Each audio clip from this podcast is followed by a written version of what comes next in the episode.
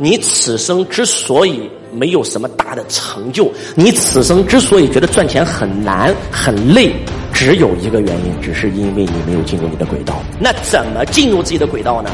第一，你觉醒，你觉醒以后你可以跟高我对话，你会瞬间知道你的轨道。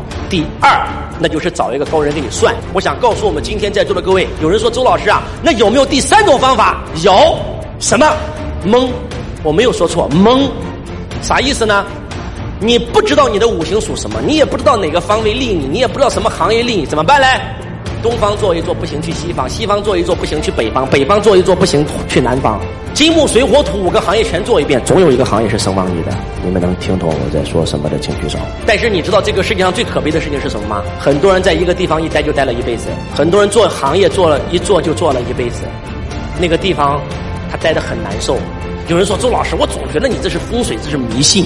来，我问你们个问题啊，这个各位，把海里的鱼放到河水里会怎么样？那不都是水吗？但是不一样，它放的就难受，放久了会死，对不对？来，把河水的鱼放到海水里呢，难受会死。那把河水鱼的鱼放到河水呢，我的个苍天，那就那游的就欢畅了，那就是他的天下了，是还是不是，各位？那我再问你个问题啊，把本应种在南方的植物种到北方呢，它会活得很难受，甚至会死。那如果把南方的植物就种在南方呢，它活得很爽，叫南为橘，北为枳啊。在南方长出来那个橘子又大又甜又香，结果把它种到北方，虽然也不容易开花，结果很容易死，但是就算生命力顽强的活了下来，根本没法吃，是涩的，是果核的，是果很小的。你们能听懂我在说什么的，请举手。每一个人生下来，你们是带着任务来的，带着使命来的。你只要干天命以内的事儿，老天爷给你奖赏，老天爷给你赋能，叫天赋天赐。如果你不干你轨道以内的事儿，不好意思，天谴。所以我希望我们今天在座的所有的家人们，一定要做自己轨道以内的事儿。有人说周老师，我不，我就不，有我吗？李嘉诚说了吗？无我吗？哎，知道无我的真实意思是什么吗？老天爷让我干啥，我就干啥。哎，我为什么跟天斗啊？天人合一不好吗？哎，老天爷让我干啥我就干啥吗？我为什么不要跟天斗呢？我跟天斗，我能斗得过天吗？人生有两种模式，你们自己选。第一种，顺流而下；第二种，逆流而上。我们普通人选择逆流而上，所以逆流而上的人，周老师送你们一首歌，悲伤就逆流成河吧。哎，你们有没有发现，真的当你逆流而上的时候，你的人生是痛苦的，你觉得全世界仿佛都在跟你作对，你知道吗？但是当你是顺流而下的人，你的整个人生是完全不一样。孔子问道于老子，我的道在何方？然后老子说的第一句话，想知道哪一句吗？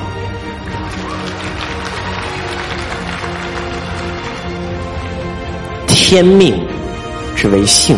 孔子没听懂啊。然后老子又给他说的第二句话，率性谓之道。然后孔子还没听懂，老子实在没办法，又降了一个为次，修道之为教。让我来打出来这三句话看一下啊，天命之为性，率性之为道，修道之为教。你们知道孔子在什么时候才悟到这句话吗？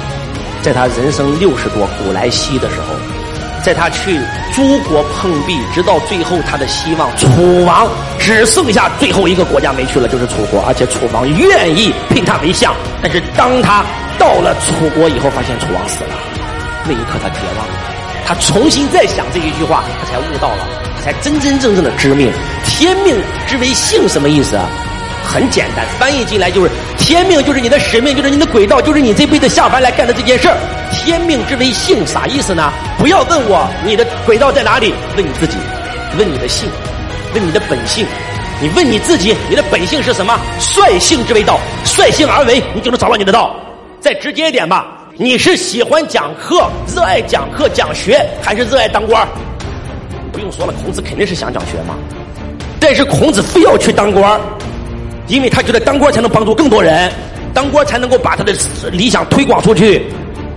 所以你被盗了，所以你屡屡碰壁啊。直到最后楚国也被他关上了最后一个大门，他没有办法了，他只能回去教学了。最后一句话其实已经是明牌了，你知道吗？叫修道之谓教。啥意思啊？直接一点，你孔子的轨道就是教课，就是教学。够体面了吧？你修道的途径就是教学，没了。